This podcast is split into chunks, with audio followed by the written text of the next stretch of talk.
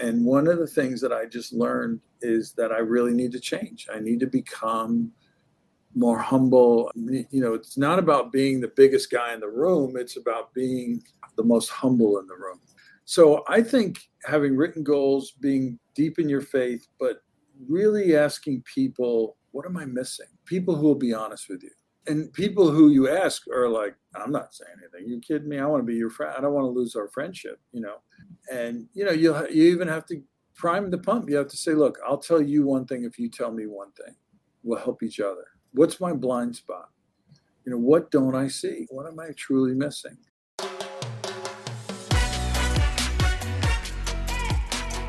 Welcome to the Hospitality Mentor Podcast. I'm your host, Steve Turk. Join me as we dive into the personal stories of some of the world's best hospitality professionals.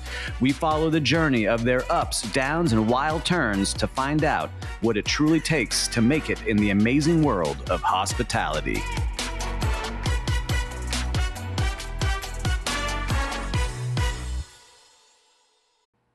This episode is brought to you by our podcast partners at Real Time Reservation. Their inventory management system is best in class for hotels and resorts to manage their non room inventory. The web based application allows for creative upselling of overnight and daytime visitors with add ons and pre planned packages. Hotel guests and non guests can reserve cabanas, pool chairs, activities, amenities, excursions, events, day passes, and much more. The real time reservation platform offers a fully integrated pre arrival portal where guests are verified through the property management system. Guests can prepay for cabanas and activities through credit card integrations, which are then processed through point of sale. All of our listeners that might be interested in using real time reservation are welcome to explore the demo at realtimereservation.com. Once again, that's realtimereservation.com.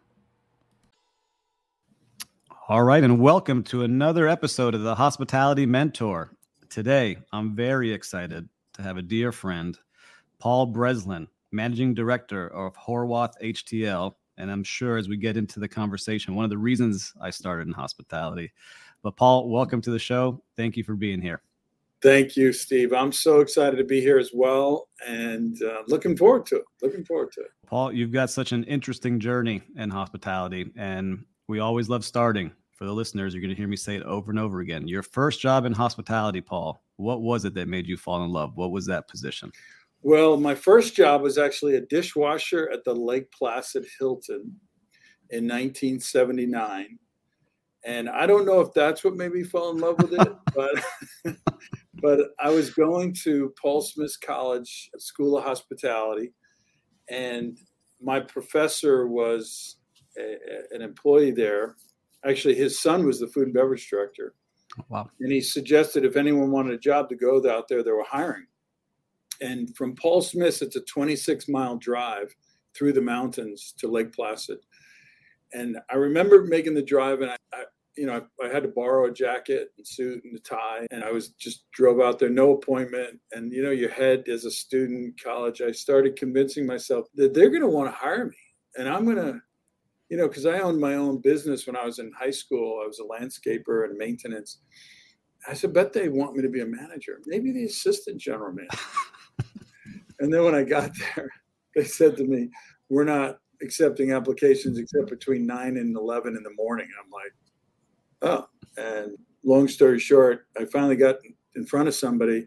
They said, all we have is a part time dishwasher. And I said, I'll take it. And they said, we didn't offer it to you.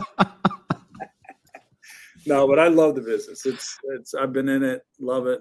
It's just outstanding. So when you as you started, you know, listen, you had the big dreams in your head. Do you remember your first day of just walking in and washing the dishes? I, I do. I went in there and I was pumped and I said I'm going to be the best dishwasher they ever had and they let me know I wasn't. You know, they were like you're okay. And I was like, "Really?" And they're like, "Yeah, you know, they, there's harder workers." And so I was like, "Wow." But I did. I became really good. Within a short order, they moved me from behind the dish machine into front of the dish machine. Same salary and everything, but it was a big promotion. It was cool because it was an opening of a hotel and I got to see it and they let us come to meetings and see things. And they knew I was a college student. I think the food and beverage director was just busting my chops to try to see if I was really willing to work hard. He's trying to break you. He's trying to break you in your first break job. I do remember him teaching me, and when they scraped the plates, he said, "You know, if the if the creamers are not open or the sugar packets haven't been wet, we keep those." And I never forgot. Man, I'm sure you brought that with you too. Uh, it's all about what you flow. You know how you make money on the bottom line, not on the top.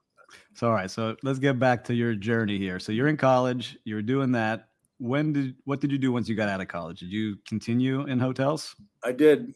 My career during college did escalate quite a bit. I, I went from that to busboy, and the busboy was really. I tell often tell people that's my first real job because it was full time, and I learned the business from that position. And uh, that's going to be the name of my book is the busboy. But I, I I went on to be a waiter, and then a, a bar back, then a bartender, and assistant manager, all that. But while I was in school, I, I really, and I tell this to the students, stay working, even if it's part time in a banquet waiter, a restaurant, it doesn't matter, and work for the best company you can get, you know. So my journey really never stopped through school. I went on after I went to go to an internship in Chicago with Marriott Great America. That's back when Marriott ran theme parks. Now it's Gurnee, and now it's Six Flags in Gurnee. I it was that. yeah, it was a great training program. I mean, it was phenomenal.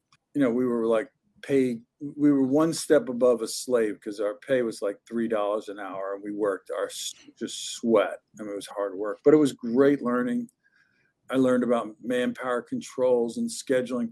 I became a supervisor of a restaurant. I had eight, I had 60 employees, all under 18 and it was really a great experience. Oh, and I also the other great experience in Paul Smith was the Olympics. In 1980, I was there in the Lake Placid Hilton for the Olympics. I was also a VIP bartender at ARA, and it was so much fun because I got to meet you know famous ice skaters and all that kind of stuff. It was Mhm. cool. We had a lot of fun, and again, learning and experiencing. And it was you know making mistakes. It's okay.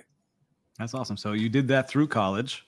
You graduate. Graduated by the hair of my chinny chin chin. I was magna cum lucky, not magna cum laude. As my father used to say, good thing you're a hard worker because I was not the best student. Ironically, I'm a professor now for 16 years. I've taught at three different universities and I have multiple degrees. But it's interesting how, you know, I didn't know what I didn't know. So I graduated there, and friends of mine were looking for more college because the jobs at the time were plentiful but low paying. And they said, if Mhm. you get a second degree, you get more money. So I went, and it was freezing cold and upstate. We were in Lake Placid, as you can imagine, in the winter. It was there was two months it wasn't winter. So we went to Miami. We went to FIU. Amazing. And what year was that? 1982. Wait, yes, 81, 81. And I graduated there in 83. But as you may know, this part, my first job was at TGI Fridays because it was near my house. And that was one of the greatest experiences because they are the best trainers I've ever seen. Testing you, training you, monitoring you. Back then, we used to do polygraphs, but I was a real food and beverage guy at the time, as you can imagine. Mm-hmm. And I went to my dean, uh, Dean Lanton, and Tony Marshall was the associate dean. And I said, What's the best hotel in Miami that I should work at? I want to work at the best. And they said, The Fontainebleau, which happened to be 26 miles from where I lived. So I thought there was a sign there, you know. Yeah. And I went to the Fontainebleau, and it's a long story, but I became a back waiter. And then they moved me. But shortly after, I met the food and beverage director, who was a Paul Smith's graduate. So stay in your alumni, stay connected to your alumni. They can really help you. Who owned the hotel at that time when you started? Steve Muss. Steve Okay. Muss was the owner. But it was an incredible hotel. I mean, we were the biggest and best in the in Miami, and we had I think 2,000 employees. And knowing your dad in the labor business, I I didn't know this at the time, but they were pushing me hard to be a union employee, and I was so anti-union. I was like, no way. Mm-hmm. And my dad, of all people, said, "You know what? You should join. You'll never ever get the experience again in your life to be a union employee. And what an amazing experience you could have." I, so I did it, and I got to go into the union hall, and I got to be part of the union, and I paid ridiculous money, and and I got to see it from the other side. As you know, years later, I became the director of human resources at the Fontainebleau many years later. And I knew the guy who was our shop, not shop steward, but the uh, president of the union. It was kind of cool. So looking back, I want to make sure I connect all this. So listeners, my father's labor and employment attorney started working with Paul when he was director of human resources, which we'll come back to. Yeah. But when you were coming through the Fontainebleau, right? You came in. I think you were a bartender at one point, right? What Yeah, position were you when you joined the union? I joined as it was as close to a busboy as you could get, but they Mhm. had back waiters. Again, that busboy thing. And I learned five star service, Gueridon service. We we were in the dining galleries. It doesn't exist anymore, but it was a it was one of the highest rated restaurants in America. What was it called? Dining, Dining galleries. and it was really spectacular. And then eventually, when I became a waiter, I don't think we ever left that restaurant with less. This is back in 1981 to 83.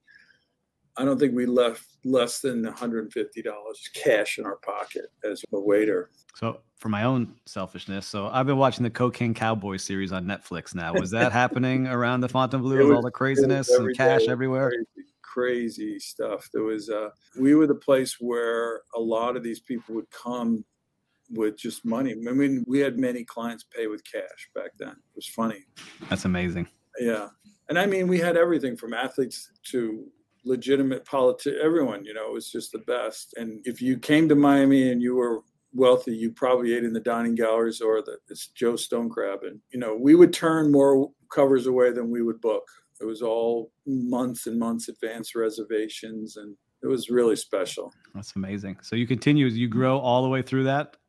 I did. They also put me through some really great. I I wanted to learn, so they let me work in room service, banquets, stewarding. Kind of got the whole hotel experience, and then right before I graduated, shortly before I spent some time at the front desk because I wanted to see. And back then they had a rack system. You know they talk about rack rates and where the Mhm. rack comes from. So we had a we had a wall that was really 18 feet high. We used sticks to to the, and there was 1,222 rooms on the rack, and that's I didn't know that where it came from. Yeah, so people were just moving rack. prices around on a giant wall. Yeah, and if you were at the top of the rack was the highest price for that room, and based on the color uh, and because we couldn't see the numbers, so we you end up using colors to price the rooms based, and then the and the the further down it went, the more months. Every square was a month. You know, each room had its own little category, but you can imagine there was you know there was like 144,000 numbers up there, and you know somebody and then the room next door was a reservation and they had something called a computer you know Yeah. So you got a giant wall with colors and then you have a computer next door. there was a computer it wasn't really quite a computer but there was probably 25 people in reservation maybe 30 and pbx was the cords we literally had the cords that plugged and into little were- holes like you see in the old school Yeah. movies. right and we had a very fancy key system it was uh, i can't remember the name of it but it, it had a color code so you could pop out the middle of the key instead of changing the key they changed the the, the, the number and then we would change the cylinders around we rotate them no so you couldn't figure out so nobody got the same key if you know if you because Yeah, everybody stole their key at the Fontainebleau, you know, to say they were there. to say they were there. That was a really unbelievable experience. But I was Hilton. It was Hilton at the time, and I wanted to work. And and everybody said the job to get at Hilton was to be the trainee at the Waldorf Astoria. And because I had trained already at the Fontainebleau, they the Hilton offered me a, an actual job, and they thought they were doing me a favor. And I said, no, no, I want to be a trainee. And they're like, no, you don't understand. You make nothing as a trainee and we're already offering you like two levels above the trainee. And it didn't matter. I- So you left Sheraton, Fontainebleau and you Yeah. went to Sheraton, Harbor Island, San Mm-hmm. Diego. And it was because they had a training program, a general manager training program. And that title just, you know, but I should have taken the other job. no, but I learned so much with Sheraton. I was, it was his pre Starwood. This is ITT Sheraton. Okay. A great time. Great time. And of course, San Diego is about the only other place you can go from Miami because it was like paradise going to paradise, you know, and beautiful. And we had two hotels. One was 800 and, 820 rooms. The other one was 400 and something. So it was two big hotels. Uh, we used to call the other one the small one. but the small one was five star, and the big one was a big convention center hotel, just like the Fontainebleau at the time. I want to come back. So you were at the Fontainebleau. You left there as a what position?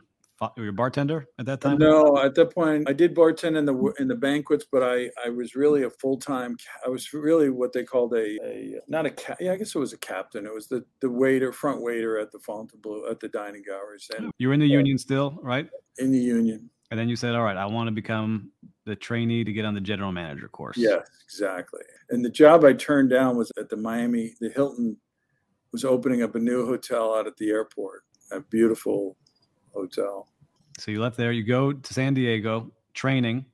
What starts happening there? Because I want to get to where you first became a manager. Okay, so I'll just share this quickly. When I was interviewing for the trainee job, they wanted to make me a food and beverage. They said you'll become a GM faster.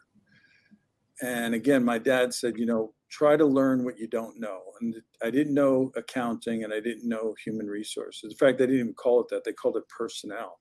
Mm-hmm. So when I picked my elective, because you had to you had to pick a, a, path, GM trainee, but you had to pick a path. They assumed it was food and beverage because of all my background. Right.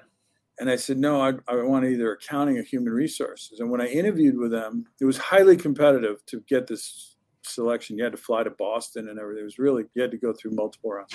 But in the interview, I mentioned how I thought they did it. They did a disservice to the guest by not giving employees air conditioning in the locker room at the Fontainebleau.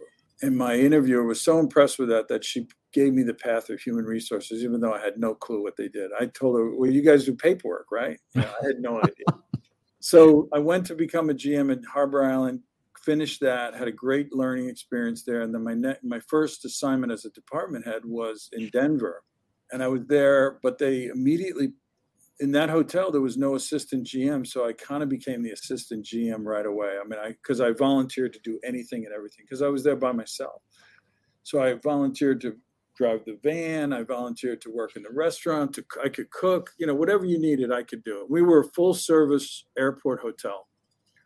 And you were the number two there. And i became the quasi number two. I was just a department head but there was really only four department heads and the GM was wonderful. She took me under her wing. Lynn Ross, now Darty. She she ultimately became the president of Sheraton, but wow, she was amazing. So she gets promoted to New Orleans at 1200 room hotel and she says paul i know you want to go be a gm but come here you'll learn so much come here and be one of my department heads so i did i went there and became a department head in new orleans and human what department human resources, human resources. Okay. Uh, I was really good at compute. No one had computers back then, so I bought an I I bought a computer, an IT computer. It cost me thirty five thousand dollars, twenty five twenty twenty thousand dollars. Wow. And my wife, then girlfriend, thought I was crazy, but we bought through the credit union that got us a discount through ITT. And I was the only guy who had a computer. So that became my claim to fame. I knew how to do computers. And then guess who called me? I was there for a while and then the font, Hilton called me to come back to the well. They wanted Orlando, so I was mm-hmm. interviewing for Orlando. But when I was in in the interviews, they said, "You know what? That we need you to go to the Fontainebleau." Now I went back as the director of human resources.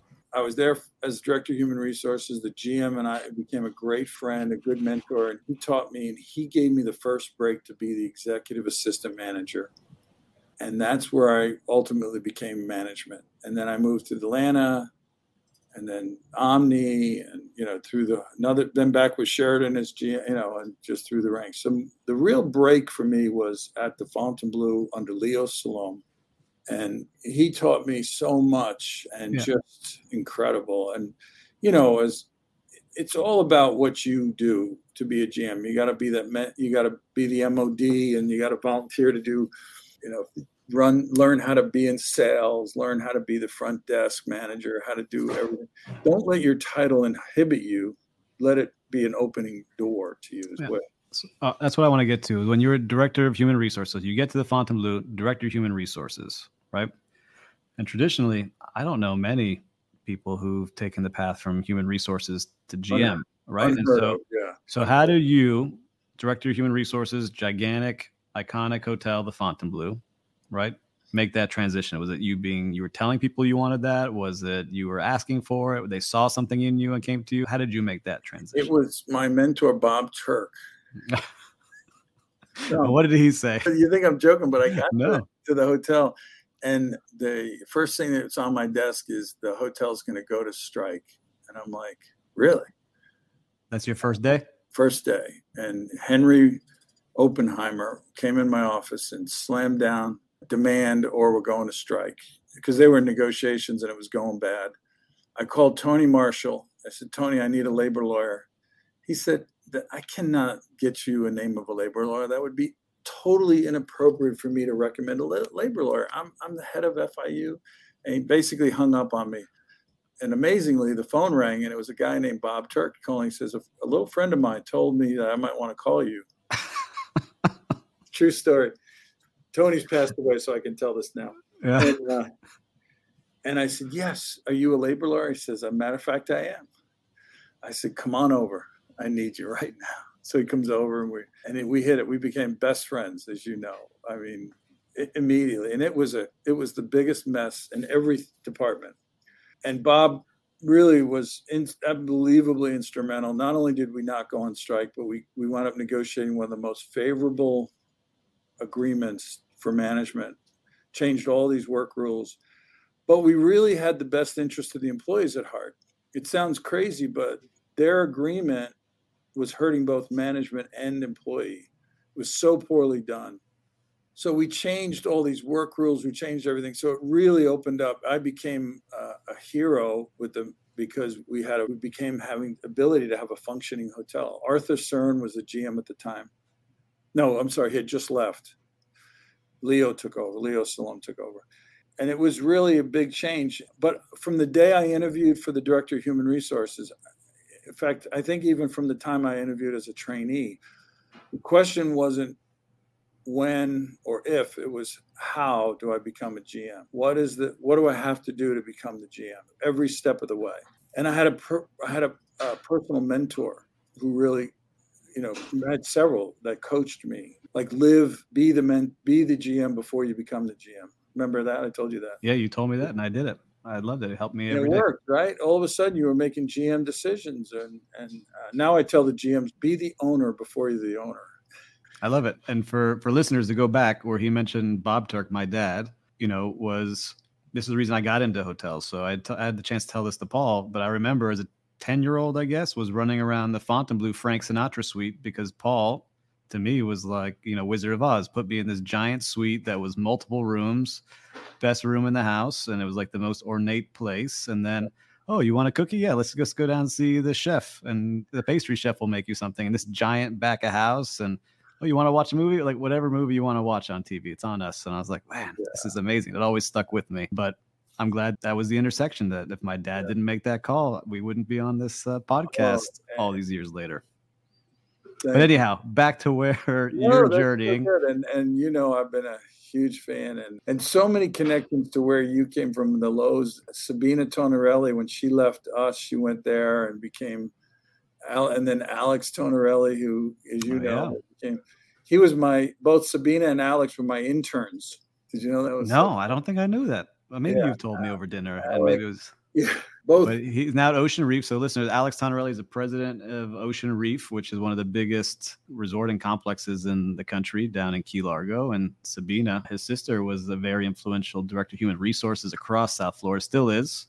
uh, but she hired me at the Loews. So, again, small world. She's the best, and they're both the best. And, and you know, people always you know, we're really not hmm. a complicated business. We're a difficult business, but we're not complicated. You know, we hot food, hot, cold food, cold, friendly service. And then from the leadership side, you know, lead by example and don't do anything you wouldn't want done to you, you know. The the platinum rule, how they want to be treated, not how That's you right. think they want to be treated and those things really stick with you and you become incredibly successful and i mean it's funny how, how many presidents i've met all these executives but it's that fundamental. And it's not easy don't get me wrong. I mean you're the master of a multi-million dollar business and it's very difficult but it's the basic foundation of what we do every day is fun. You know it's just good old-fashioned service and having a servant's heart. It's amazing. So You're at the executive assistant manager now at the Fontainebleau. Yeah. Right. You And- you transition from director of human resources into that role. which was brutally hard and full Mhm. disclosure for anybody who's struggling and wanting to get promoted don't quit if you can fight it out and get promoted I, I look for that on resumes look for that upward position it really makes a difference uh, like your story going from pool attendant all the way to you know executive office and um, my first job was actually what we called executive assistant manager pm which meant you were kind of in charge at night and remember, I left this huge position of I was the right hand person at the GM's desk. You know, I mean, very influential in Union Hotel with uh, 2,000 employees. Mm-hmm. Now I'm like cleaning toilets and making beds and parking cars and whatever. This is okay. This is what I wanted. I was I thought I died and went to heaven. I was so happy being out, being playing. I called it playing hotel manager. And then one of the executives got promoted, so the dominoes fell. and I moved up to rooms division executive assistant manager. Now I'm in charge of the most profitable part of the hotel Mm-hmm. and and thousands of employees, literally not thousands, hundreds of employees, and big money. You know, really big responsibility. And you're right next to. I was in the closet next to the GM, not the office, but it was a closet. and you're just. It's just amazing the the guests you handle, the VIPs, the planning, and so forth. But my boss, my mentor, came into. He said, "Now don't get comfortable in this role." He said, "This is just a step." He said, don't let the ego he said you stay focused on learning don't stop learning you know you're not in the nba draft yet you're just being considered and don't forget because you know being number three at the fontainebleau is a prestigious everybody they want you to teach they want you to do everything so you can get stuck you know and he said don't get stuck here don't get comfortable he told me don't Good make advice. yeah and so i didn't i i kept uh, working my butt off and never stopped talking about moving to GM job. And I got my first offer to be general manager out in Phoenix at a Hilton Suites. And I accepted, and we're planning our going away party. And they said, Hey, the general manager training program is next week in Orlando. We want you to go. Okay. I go, the president of, I get there, I put my bags in the room, and the president knocks on, calls me, says, I need to come see you. "Uh, I'll be right down. And the phone, I hang up, the phone rings, and it's Leo, and he says, I know you got to go talk to the president. Don't get upset and go with it. Down. President President Hilton. President Hilton. So I go Okay. down in the lot. I don't even think I've met him before.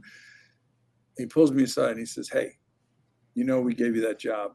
I got to rescind it. I got to take it away. Said, okay. And I was wouldn't have said okay if Leo hadn't called me.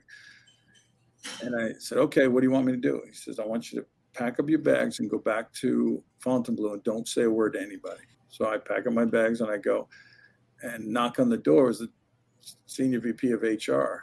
And obviously I knew him because I used to be in HR. He says, You okay? I said, I'm fine. Mm-hmm. He says, You want to talk about it? And I said, No. Because I was told not to. So he says, Why not? I said, Because I was told not to. I said, I'll call you when I get back to the Fontainebleau. So I drove down back, you know, from Orlando and back to Miami. And I got a phone call from my regional who said, Thank you. The uh, resident manager of the New Orleans Hilton's wife was killed in a car accident. And his family was from the same town where that hotel was. And they couldn't announce, so they wanted to give him that job because he could be closer to his parents with the two kids. Wow. They said, You did right by us. We're going to do right by you. Where do you want to go? And I said, Anywhere. San Francisco, LA, New York, just as long as it's not someplace like Atlanta. True story.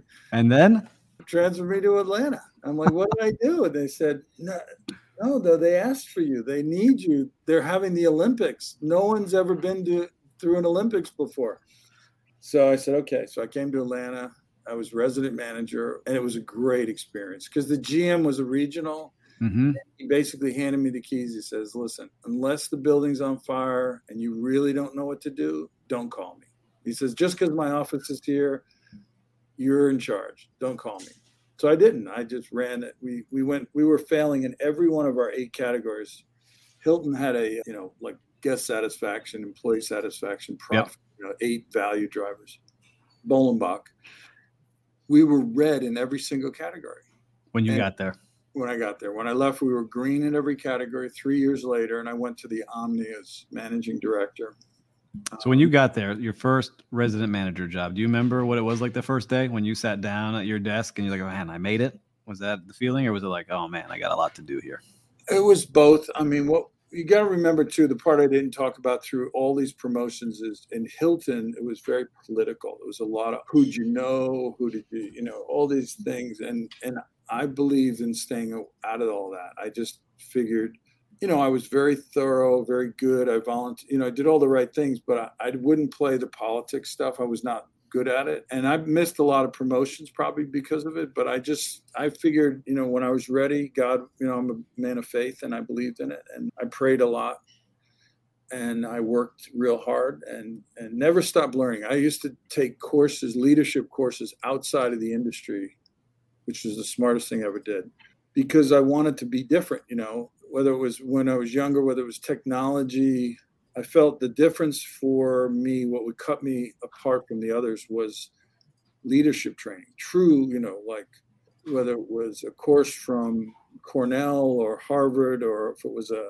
FIU, it didn't, you know, something that was different and truly different. But the politics was very real. It's very real. I mean, you know, there's gamesmanship, particularly coming out of when you're in a hotel and you're a department head and you're going to become their boss. Right. Very hard. And so when I got to Hilton, it was a little bit different because I, the Atlanta Hilton, because I wasn't, I was in a whole new environment. Everybody worked for me from the day I started. So it made it a little easier, but it also made it challenging. It wasn't my team. I didn't pick one of them. Right. Like, who's this new guy coming in from Fontainebleau? Yeah. I had crazy thoughts. Let's be nice to employees. you know, Yeah. they were like, no, We don't do that here. that's not the way we're taught, you know, and we command, we rule, we discipline, we fire.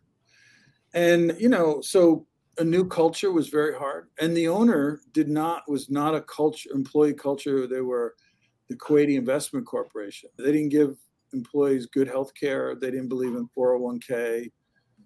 They didn't believe in any benefits. That was the first time you had to deal with an owner too, right?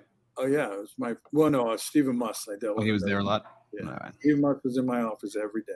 Okay. So you got good training. To your point, it really helped me to have that Stephen Muss because he was brutal. He was just loved the man to death, but he was six foot seven, four hundred pounds, and he pounded his fist on your desk, pouring sweat. You were like, "Yes, sir," and you know, so I knew how to deal with strong owners. But the cool thing with the Kuwaiti investment company is they were money driven. And I was really good. I was the number one rooms profit in the chain. So I knew how to make money. Right. And I said to him, if I can show you by using the Hilton insurance, you'll save money and make more money, Will you do it? And he said, Well, I'll do it depends. And I said, No, no, it's got to be all or nothing. And he Mhm. liked that chutzpah. And he said, okay, if you can show me for proof that if I go with the Hilton insurance system, I all of it, which included the 401k, the workers' comp, the whole thing, we could save him money. And we did. But all the employees got insurance and they got their 401k and they got stock, ability to buy stock, because now we were Hilton employees. And then more importantly, no one would come to work at that hotel because it was you when you went to work there, you weren't a Hilton employee. And now you were. So this was the breakthrough. Better people, better results. And that became my greatest achievement because we just skyrocketed. Guest satisfaction went up, employee satisfaction went up, guest satisfaction went up. And I had a great mentor. The GM there was amazing to me. He let me be the GM without the title. That's And, awesome. and then a little, a friend of mine, I, I was very active in the hotel association. And when the general manager at the Omni down the street said, I'm leaving, another friend who was uh, on the board with us said, You need to apply for that job. And I did. And I was lucky to work for such a prestigious, you know, Ted Turner owned it. It was Omni had just bought, Bob Rowling just bought Omni. And it was a big scene and, you know, a lot going on. And it was a dump of a hotel. So Ted Turner owned the building, He And owned an Omni was the management company that brought you in. company, but they were a new management company because they just bought out the old management company. Wow. And Omni, you know, is they always compared it to Loews, where it's like family owned, like kind of No. the same. Great brand, great consistency. When he came on board, he picked four hotels that he's going to get rid of. We were one of them. He said, "You're not in my brand," and he thought it was going to be a, a boutique hotel and uh, high quality, kind of a small Ritz Carlton. That's what he said. Got it. And here I am telling him you need to be a convention hotel next to the convention center because we're attached. We, we were next to the convention center. And I wanted to make it a thousand room hotel. And he looked at me the first day I met him and he says, You're crazy. We can't even run 60% occupancy here. Why would we be a thousand rooms? And I said, Because we'd build a nice hotel and we'd be attached to the convention center Mhm. and we would build really nice ballrooms and we would become a mega successful hotel multiple millions he drank the kool-aid and it, i didn't even I, I don't think i was there less than two months and i started working on building the expansion of what's now an 1100 room hotel How big was it when you got there? 475 And so your first time GM on paper, convincing the new owners that we're gonna double this place hotel. and add ballrooms. Man, that's a lot of guts to yeah do that and, so- and believe it. And how did you know? How did you know? Was it a gut or you ran numbers? Did you use your twenty thousand dollar computer that you had? yeah, I kind of knew I was a fanatic for development. You know that passion to learn and grow. I I came from my dad was a real estate guy, so I came from I grew up in the real estate business, and hotel business is real estate, right? hmm You're just a vertical, and it's all about you know value, cap rate, land values. And when I asked Bob Rowling about it, he said we tried to buy it from Ted. I said, so you see what I see? You already know. Oh, like, so yeah, do. because it's a no-brainer. And then when I went to Ted, he said it was insulting what they offered me. It was an ins- insult. And in fact, I want to get rid of him. I'm already talking with Intercontinental. So I had to organize a billion dollar lunch with Bob People Rowling each other. and Ted, two billionaires on either side, and I was right in the middle. And it was so cool. But we got it. They both they looked at each other and and they said, This place is a dump. And he said, They says, You manage it. He says, Yeah, but you it's your it's your hotel. He says, Well, have you made a proposal what I should do? And he says, he looks over at the president and says, I hope we have. And he said, he says, No, I think you've been busy trying to buy my hotel instead of fixing my hotel. Wow. And he says, Would you be interested if we become a partner with you? He said, At the right price, I would. And that was it. By the way, I was still at the Fontainebleau when Donald Trump tried to buy the Fontainebleau from Steve. I, I was there for that billionaire meeting too. I didn't know that. Yeah, they were in the club lounge. Leo Salome was down. He was the GM waiting for the at the front door for Donald, Mr. Trump. We called him Mr. Trump hmm he pulled up at the the ballroom door, the other side. So I was back up in case he in case they overshot the mark. He came in, he got out of the car. I shook his hands and he says, "Am I going the right way?" And we were walking 90 miles an hour towards the elevators. I said, "You are those elevators right there." We got in the chateau a chateau building, went up to the uh, 14th floor. Oh, doors open. Steve Muss was standing there. They shook hands and Donald Trump said to him, you, you ready to get rid of this tired old lady? And you could see Muss's face starting to get red. red. He said, Not really. I think she's more of a classic lady than an old lady. And um, but what you have in mind? He says, I don't know. You know, and he, he gave some very low number. It's like 125 million, I think he said. And Muss said, not even in the same category. He said, Okay, thank you then, Steve. Shook his hand and turned around. And we went in the elevator and the door opened and the GM was there and he's like, what happened? And then Donald said, looked at him, shook his hand and said, thank you very much for your hospitality and got in the elevator and he said, take me to the ground floor. And I pushed a button, walked him to his car and then he left. So I come back and Steve's yelling, that mother Yeah. Keep it PG. egomaniac. He- They were not happy. Steve's a Democrat, by the way. So was Donald at the time. hmm Yeah, things anyway, change. so they were insulted by each other. But I was very fortunate that we wound up doing a joint venture with Omni and Turner Broadcasting. We also were right there when Turner Broadcasting sold to Time Warner. That was unbelievable. And then Time Warner was trying to sell to America Online, AOL. And they had their their confidential board meeting in my hotel. And he, and and Ted let me sit in all the meetings. And That's it was so cool. unbelievable. And he said to me, "Do not." He told he told the board. He said, "Look, I love this. It was just 150 people in the audience." He says, "Okay, I know I'm going to say something that you a lot of you aren't going to know and understand, but let's do this. How many of you are billionaires? Everybody who's a billionaire, stand up." And nobody stood up. He goes, "Oh, that's right. I'm the only billionaire, and I'm the only one. In fact, I'm a billionaire 12 times over." And he said, if you're smart, don't sell this company to AOL. He said it, it's the biggest mistake you'll ever make. And it was. They sold it I remember. and it was a shell. It was a shell of a company. He, he lost seven or eight billion dollars. Anyway, it was an unbelievable experience. I, I went from that was then I went from that hotel at the Omni Hotel at CNN Center. Sheraton was calling me. Uh, the, a recruiter was calling me, and um, I didn't want to leave. I, I loved it there, but it sounds like you had a fun owner, oh my god, Right. cool place. Like, why? What got you hooked in the same city had- too? Right? and this is a good experience, honest, for everyone who's true. I had a new regional who was like 30 years old, not even maybe 28 years old, and we were going into a new direction for Omni. We were, I was introducing them to convention center hotels, and people are like, "That's not Omni. We don't want to do that." If you look at Omni today, their bread and butter is is all big public-private partnerships. You know, Mm-hmm. Orlando, Nashville. I mean, just you, every big deal they do today is these big hotels because Bob can make so much money in that. You know, that remember I told you I wasn't very good at the politics. I just felt it wasn't going to be right, you know. And they were pretty transparent about it too. This young man was like, "Hey, he, he's." I remember he said to me, "If you know you're the managing director here," he said, "If we bring in someone, if you if we make this an 1100 room, we'll bring a regional vice president here."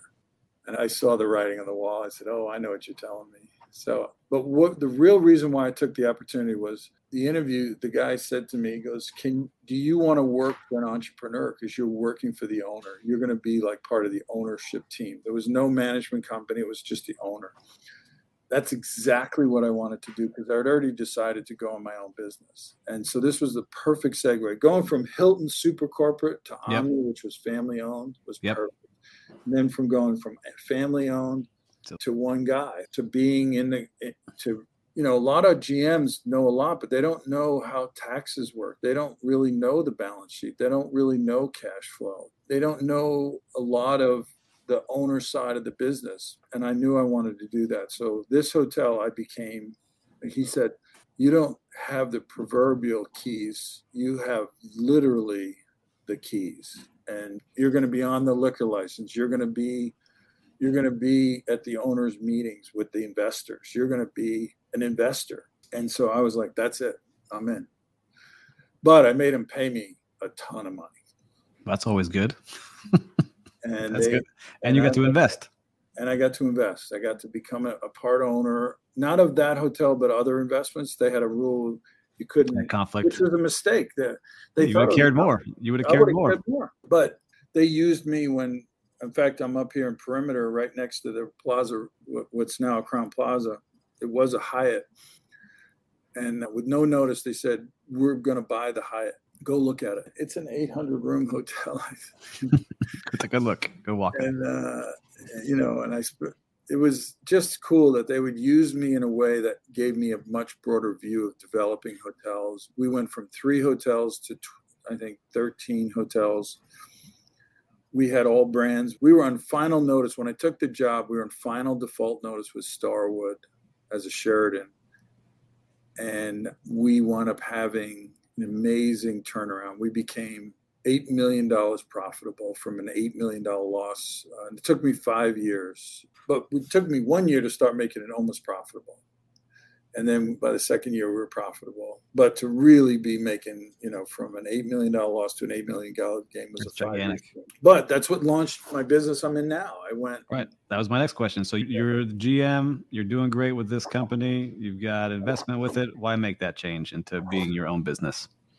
It- it's you know it's it's a niche i mean it's an itch it's something you want to do or you don't and in hindsight i did i had gotten some great mentors before i did i started two years out which you did you know started talking years before you left and it was funny at one point your dad was in a law firm and he wanted to go out on his own Uh, did you ever know that? Did he went on his own one time? I remember that. It didn't last very long though. No, he was he he quickly said, "This is not for me." I mean, you have to really be you, like you. You have to be very willing to do a lot of things and real hard work and and not that your dad doesn't work hard. I don't know there's a lawyer that works harder, but just some people are good for entrepreneurs, some are more better in the corporate, you know. And, and I mean, look at how many years he's been with that firm. It's incredible. And you know, I couldn't do that. I, I was too and I didn't want to move, you know, I had a family and kids, and I was like Right, you so, moved a lot. You moved all over the country. I moved already. By the time I took started my business, I had moved eleven times, and I was like, okay.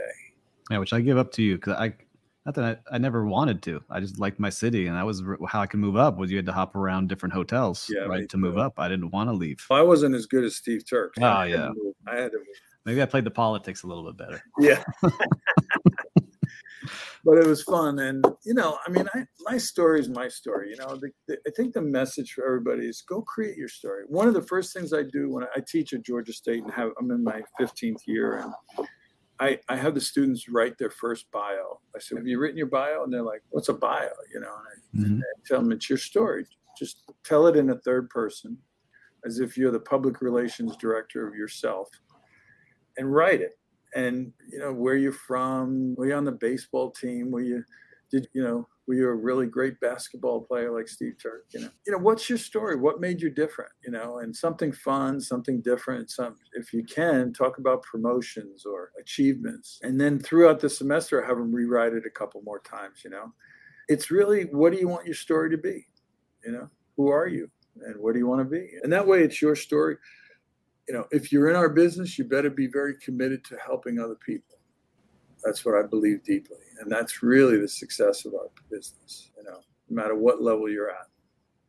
Today, we invest in asset managed hotels. We yeah, so let's talk about today. So you started your company, you started Panther Hospitality, which then you've gone into now what is called Horwath HTL. So tell us, tell listeners yeah. what, what is that? So I actually I started Panther Hospitality in mm-hmm. December 8th of 2005.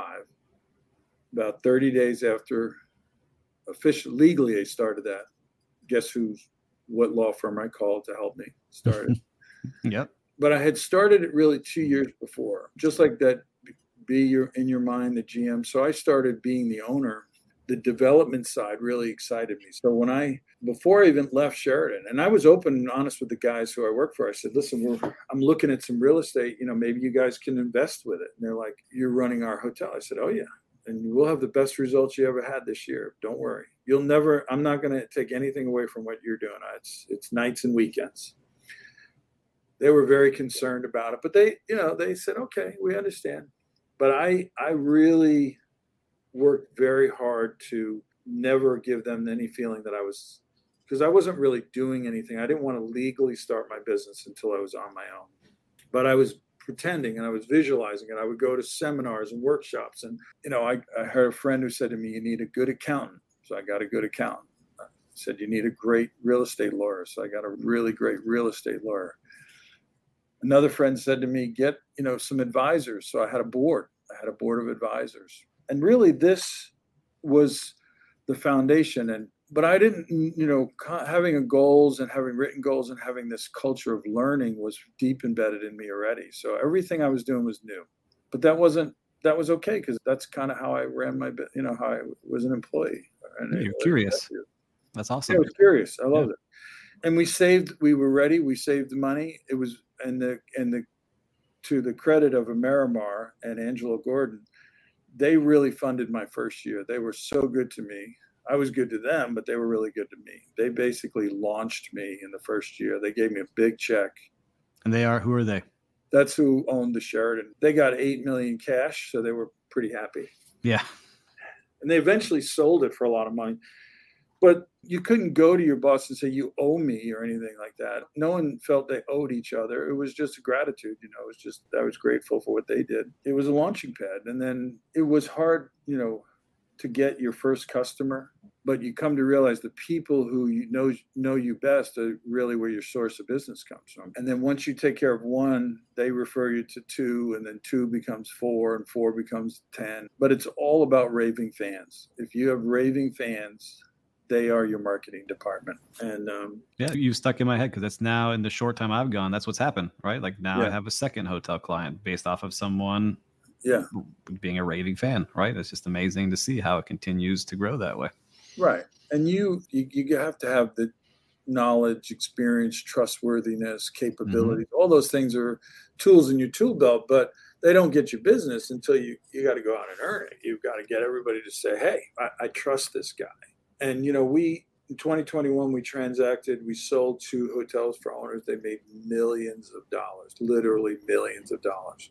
We're very fortunate that we have the opportunity to do that. We'll have we we think you know, we took on a portfolio of six Marriotts about 10 years ago and we turned it around and just made them millions and they became our they became our cheerleaders. Like they they went out of their way to go find because every hotel had 27 owners.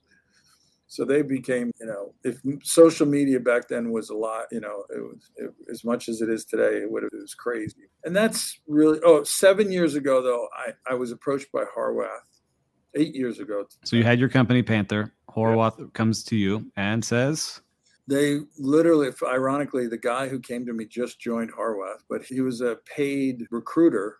And so he called me and he says, "We can I meet with you on when I'm at Hunter Investment Conference?" And I said, "Yeah." And what do you do? And he tells me what he does. I said, "Oh, you're in what I do." So we went to have coffee, and two minutes into it, he's, he pushes a, a logo, a Horwath company brochure into me, and he says, "What do you think?" And I said, for what? He says, Do you want to be part of Horwath? And I said, Oh no, I'm sorry. I didn't know that's what this is about. I'm I'm very happy being an entrepreneur. He says, no. You stay an entrepreneur. It's just like a underbranded hotel becoming a Hilton. I said, Oh, it's a franchise. And he said, It's not quite a franchise, but it's similar. mm-hmm. And I said, Tell me more. And so we sat there for two hours and he gave me the phone numbers of the people who were owned Horwath offices. I called them and they were great. And I said, I'm interested. I'm very interested. And I called my mentors, like my advisors, my board, and everyone, and they all were supportive, Bob included. Of course, Bob was had two pages of, of what to think about. Yes, a lot of notes. A lot of Make notes, all to, you know, think of this, check on this, you know. And so it turned out to be great. It's a global network of firms. And I was able to become part of Horwath. Within less than a year, I became the co-chair of America, and then within another three months, I was the chairman for North America. It's amazing.